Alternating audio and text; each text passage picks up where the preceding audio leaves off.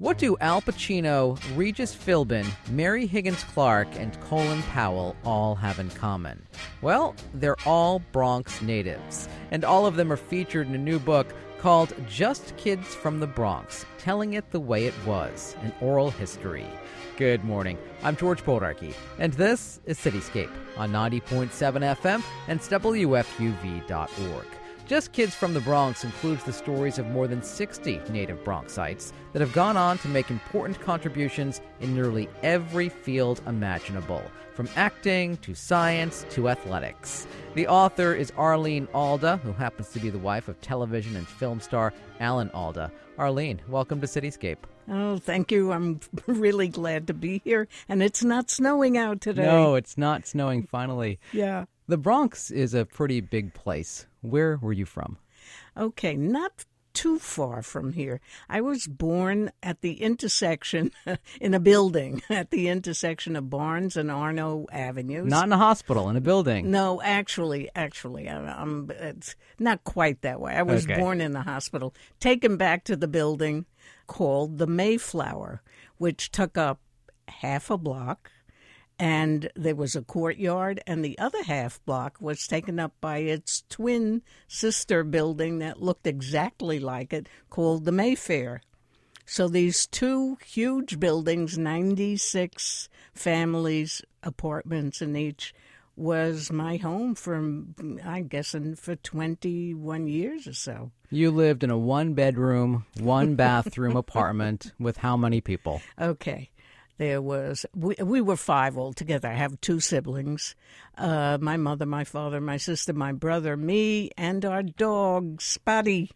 Yeah, so it, it was crowded. At first, I probably didn't know, but as time went on, it became evident that that uh, there wasn't enough closet space, that the bathroom was just one one, and you had to. I don't remember how we managed, but I think we kind of figured out who should have the bathroom in the morning at what time. So that went pretty smoothly. And then the sleeping arrangements were kind of strange. How did that work out? At one point, I was in the the master what was the the one bedroom. Saying the master bedroom, the bedroom, and my and my sister was in that bedroom. My brother was on a cot in the what we called the foyer, and my parents had a bed pushed aside to the wall in the living room, which was made up like a day bed. But you made it work. It worked. it worked. Small spaces, big families, a common theme in this book of stories of people who grew up in the Bronx, right? Yeah. I you know uh, in those days actually this was middle class living or you know lower middle class living. Most of my friends had the same situation. Some had the uh, two bedrooms instead of one. But as I got older, I think I began to realize that I was sound sensitive. And there were sounds in the apartment, sounds next door, that really drove me nuts. Like your mother's sewing machine, right? My mother's sewing machine, and and she was great. I mean, she was a, a really skilled seamstress. So it wasn't as if she were just making noise gratuitously. She was uh, making beautiful clothing. Uh, she was selling some of the beautiful clothing. She, that would brought in an additional income. Uh, she made my clothing, but it didn't quite please me. It was something that was a reminder that I was a little, I thought, a little different than some of the other kids. You're right about how your mother spent endless days and nights working as a housewife, cooking, cleaning, doing the laundry, shopping, etc., and how you didn't want to grow up to be like her. Yeah, it, it's so interesting. Um, I because I was the youngest in the family, and I think my sister's right about this. I was a little pampered, and my seeing that style of living for a woman was really not up my alley. And my mother actually encouraged me to do anything that I would like to do because this is America and you can you can make your dreams come true. She had an immigrant's dream for you. Yeah, it really was the immigrant's dream. And uh, fortunately, she was in my corner, even though I was like obstreperous at home you know, there were arguments about the noise of that sewing machine. You, though, Arlene, were making some noise of your own. You played oh the clarinet. Oh, my God. you know, I was, t- I must have been so self centered during those days. I have no recollection of how that may have impacted my family. But by the time I was playing the clarinet, um, my brother was already out of the house. My sister was busy working out in the you know in the workplace and my parents were very encouraging. I mean, they liked the fact I, I'm I'm assuming they liked the fact that I was actually practicing because uh, the piano, which I had before, was not something I practiced. Uh, so for them to invest in lessons uh, was a, a sacrifice for me. So my practicing was like, okay, at least she's practicing. The so far the investment is good. you went on to play the clarinet professionally. Yeah, I did. It was my. It was really a, a passion that I had. Uh, I was lucky enough. I got a Fulbright. I studied uh, uh for the clarinet. I studied in Germany at the uh, the uh, conservatory in Cologne uh, came back, uh, played in a, a, training orchestra in New York, and uh, auditioned for the great conductor Leopold Stokowski. And I don't know, whatever it was, I got into the orchestra. And um, it was wonderful. It really was a, a wonderful uh, realization of something I had worked for. That message that you can do better than your parents is something that a lot of people in your book heard yeah. as they were growing up, including author Mary Higgins Clark. Yeah. She, um, Mary Higgins Clark is like an inspiration to me. Uh, she has always worked hard. She always has a sense of humor. She has a great sense of humor. And I love when she says there are only three places that have a the in front of the name the Hague, the Vatican, and the Bronx. The Bronx, the or Bronx. the Bronx, if you will, right? the Bronx. And uh, her mother also big encouragement for her.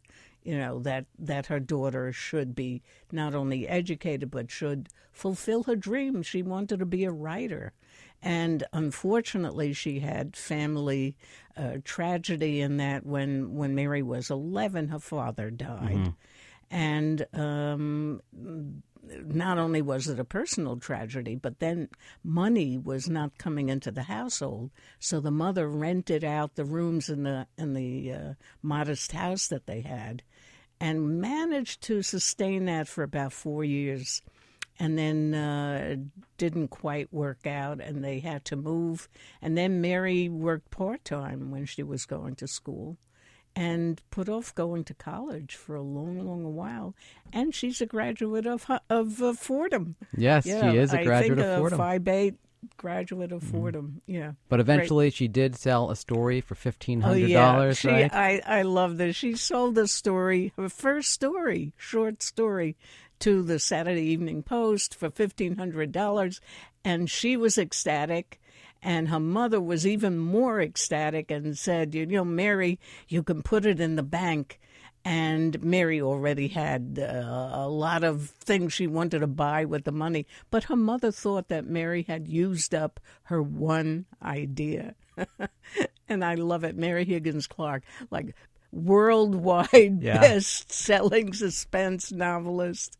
You know, so terrific started in the Bronx. In her story in your book, she talks about the freedom and, and independence she had as a kid in the Bronx. You also talk about that in your story, how you could freely roam the streets of your neighborhood. Yeah. You know, uh, I think there's always that great intersection of time and place both Mary and I grew up at a, a wonderful time where not only was there an optimistic view of the future, but the kids were free to go out without parental supervision, for better or for worse, and play and explore and and do things and the and uh, we all knew come home before dark that was what we all did Street games are a big part of Yeah. the memories here. Stickball, Scully, Yeah. all of these games that kids played in the streets Yeah. back in the day.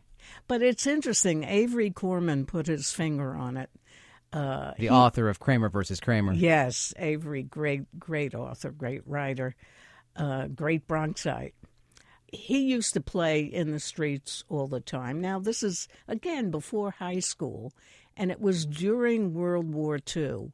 Well, during World War II, the car industry, which is not like it is now, was they were all doing everything for the war effort. So cars were really not being manufactured that much. There was gas ra- rationing. There were conditions that made it great for the kids to play in the streets. You didn't have traffic. Now, Avery describes uh, a wonderful scene at the end of the war.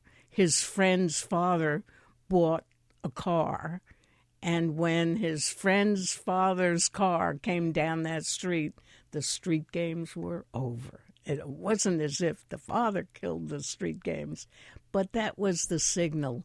There was too much traffic. You know, people had the freedom to buy the cars. They had the gasoline, and the the the kids couldn't play in the street anymore. That's what's And- so great about the stories in your book is that you not only get a snapshot of what the Bronx was like in a period of time, but really the nation as well. Yeah, it, it was so interesting to see the way it all unfolded. I was hoping that by having a chronology of the oldest to the youngest spanning seven decades, that you would get a larger picture as well as the specifics of each person's life. There are 64 people I interviewed. Ranging in age from the early 20s to the early 90s. Yes, it's so so terrific. And what you get is that wonderful arc of what was happening through the kids' eyes as they were growing up in these decades and it it was an indication not only of the Bronx or the city but also the country and the times that they lived in. It was a very interesting picture for me as it unfolded. You're listening to Cityscape on 90.7 FM and WFUV.org. Our guest this morning is award winning photographer and author Arlene Alda. She's here to talk about her new book, Just Kids from the Bronx Telling It the Way It Was An Oral History. What inspired you to put the book together? Yeah, I must say I I, I was really inspired uh, because I went back with the CEO of J. Crew, Mickey Drex- Drexler, and I went back with Mickey to the Mayflower, the building we both grew up in. Although I didn't know Mickey had grown up in that building. You're about 11 years apart, right? yeah. yeah. I'm 11 years older, and the building is big, and so it was like trains passing in the night. I never knew it. But anyway, Mickey wanted to go back uh, together, and we went back. How did you know each other, first of all? Uh, hadn't known one another till about five or six years ago. right? And we met at a mutual friend's house, and we were standing around talking. Now, the the uh, funny irony of this is, having come from the Bronx, we were in a friend's house, which was or is adjacent to a polo field. so I hear the words Bronx coming from, you know, two people at the other end of the room, and my ears picked up, and it was Mickey talking. And uh, I met him that evening. We couldn't stop talking with one another. It was like, oh my God, you come from there too? And my and, and then we found out it was the same building. That was that was the topper. So I you went back it. to the neighborhood, you two. We went back to the hood. We went back to the neighborhood, and it was great because Mickey's excitement in talking about his childhood w- was so palpable, and it it it encouraged me to dig into my own uh, memories. But it was that thought of here is this guy, very successful. And it began here. This is where it was. And all these people from the Bronx who were so terrific. There's Regis Philbin and Colin Powell, and as we said, Mary Higgins Clark, Al and Avery, Pacino. Avery Corman, and Al Pacino, and Neil deGrasse Tyson, and you know it goes on and on. And Dava Sobel, uh, uh, uh, so many in every single field.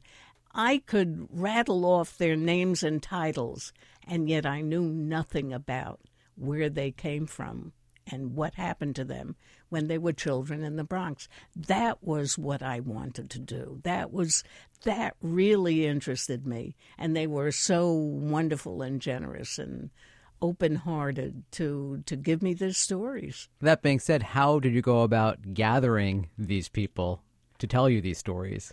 Some of them I actually knew, very fortunate in that I knew a handful of people. And uh, I just asked them if they would like to be interviewed for a book. And they graciously trusted me and said, "Of course," and and so I got their stories. Like Regis Philbin, who happens to live down the hall from you currently, right? Currently lives down the hall. Very generous, lovely, lovely guy, uh, and a friend. And I had heard him talk about um, part of his life at a a book event or a, uh, a CD disc event that he was doing, and he told a great story about wanting to be Bing Crosby from the time he was six or seven years old. So now, why doesn't that surprise me? So so I started with with Regis, and I, I wanted to hear him tell that story, which he tells. It's a it's a wonderful tale that that uh, that has a great ending. You have to read it in the book. yes, you do. Talk about a wonderful tale. David Yarnell, Oh, independent producer of television shows and documentaries, grew pot in a park in the Bronx and sold it. In what year? In the 1940s. Oh my God, this was unbelievable. That you know, the, uh, first of all, David is a few years older than I am, but I never knew what pot was, and I never heard of anyone doing anything as risque as that. And David uh, he he explains that the Bronx didn't quite do it for him. He wanted a little excitement, so he and a friend grew marijuana in the park, in the public park, and watered it with the water, the drinking fountain that the kids used, and and and whatever nature provided, and then they had to harvest it. So he harvested, he said two thirds of the crop failed, but he harvested, put buds in pickle jar, empty pickle jars, stored them under his bed, and on Fridays his mother would clean, so he had to move them every Friday. And and when I asked him, well, what did who who bought this? He said, oh, there was a there there were people, the musicians up in the Catskills were buying what he was selling, and he made something like two hundred dollars that summer, and decided it was too much risk. So no wonder he went on to such great success, right? No, I I love I love what David said. For quite a few people in the book, stores help to define their neighborhoods. That was the case with former Secretary of State Colin Powell, who talks about Teitelbaum's drugstore. I mean, these stores are so prominent in these people's memories. Yeah, uh, Colin Powell. I just love talking with him. He's someone I admire so much, and his uh, feeling for the neighborhood where he grew up was so palpable. And he talks about the, the the candy store, the drugstore, the bakery, the Chinese laundry, and he himself worked in J. Sickser's baby furniture store. And um, he worked part time, got a job in the summer, earned some money, and Mr. Sickser really liked him. And Mr. Sickser also spoke with a thick Yiddish Jewish accent, and Colin Powell picked up Yiddish while he was working there. which came into good use when people would come in and talk in Yiddish about what they would bargain for, and and Colin Powell would would uh, understand it and then report to the owner, Mister Sickser, so that they could make a deal with you know he could make a deal with the information that he got. I thought that was so great. Singer Dion DiMucci grew up not too far from here. Yeah. He lived a block away from the Bronx Zoo. And his story actually somewhat surprised me. He tells the story of jumping over the zoo fence and getting within five feet of lions, tigers, gorillas. Five feet.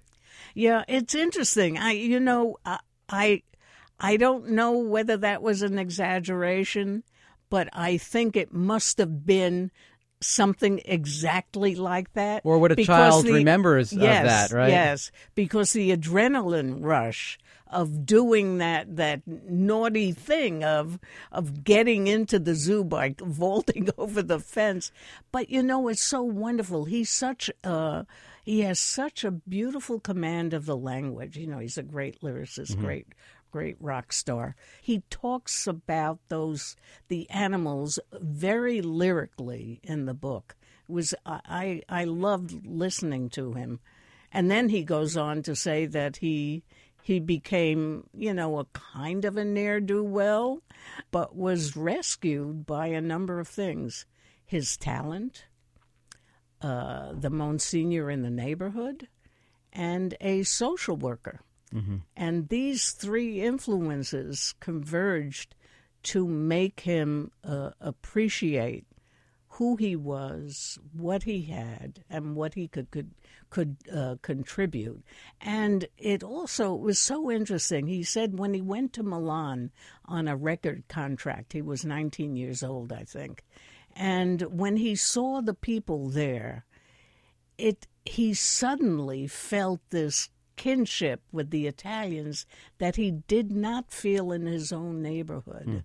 It was through these uh, trips because of music contracts to Italy that it all all began to come together for him.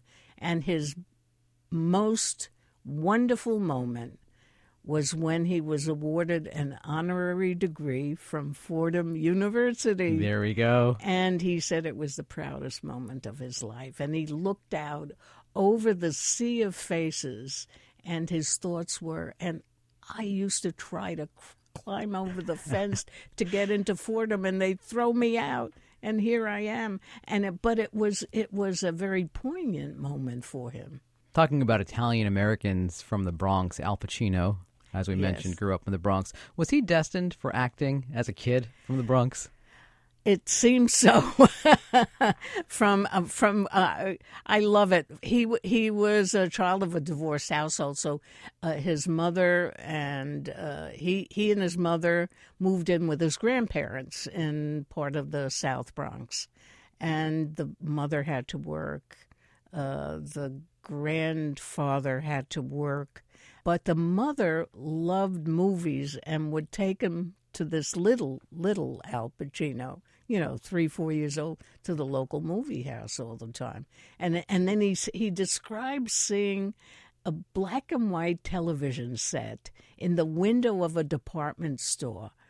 And th- he was looking at it and that meant something to that kid. You know another kid might pass by and it might you know it might be fun to watch something on it but this he internalized it and when he went to the to the movie theaters he would come home and reenact these scenes for his family it meant something to him and he had the talent so it's just wonderful and th- and he had uh, funny escapades. Funny now, I mean, he survived them. But jumping from roof to roof, uh, you know, in his neighborhood, uh, and being ca- his mother probably was one of the people that that helped helped him on the right path because those were dangerous days, dangerous neighborhood, and she wouldn't let him go out at night on school nights. And he didn't like her for that at the time, but he was very grateful later on. Talk about dangerous days, dangerous neighborhoods, the Bronx in the 1970s and 80s. It took a turn. Crime, arson ran rampant. For the people who grew up in the Bronx during its darker days, did they have any less of an appreciation for the borough as they looked back compared to others? You know, it's so interesting. Kids, we all know, kids will accept what they have as long as they're loving people around them. I'm thinking of the uh, three guys from TATS CRU, graffiti. They're wonderful graffiti artists. Well, one of the the guys, his name is Nicer. Okay, Nicer describes an extended family that could be in any ethnic group, uh, an extended family living living close by one another, uh, and aunts, uncles, grandmother, grandfather, uh, friends, close friends, never leaving your, never having your door locked, leaving your door open. This was home, and this was comforting. It wasn't until Nicer's mother said to him, "We have to leave." When the boy was actually confused, why do we have to leave? Well, the landlord you know, we've been warned the landlord is not collecting rent anymore. Buildings are burning down. This building is going to be next. Mm-hmm. So the irony of it, this kid moves to Jamaica. Go, he's in junior high school at that point. Moves to Jamaica.